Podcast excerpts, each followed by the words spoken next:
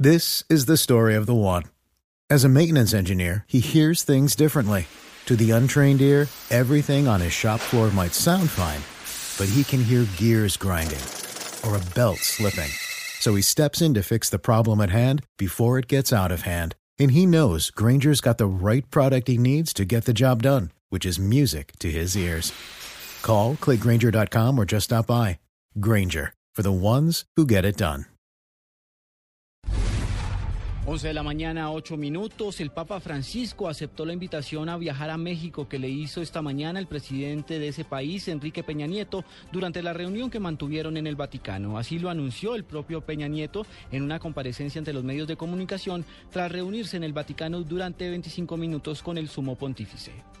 En primer lugar, el primer propósito de esta visita era formularle una amable invitación para que visite nuestro país en nombre de México, a la que gentilmente ha aceptado visitar nuestro país sin que hubiese determinado fecha. Él ha aceptado la invitación y ha dejado a ser consideración el momento en la que eventualmente esta visita se haga a México. Pero sin duda esto es motivo de gran alegría. He expresado que el pueblo de México es en su gran mayoría un pueblo católico, a lo que por cierto le ha respondido que es católico, pero que es especialmente guadalupano.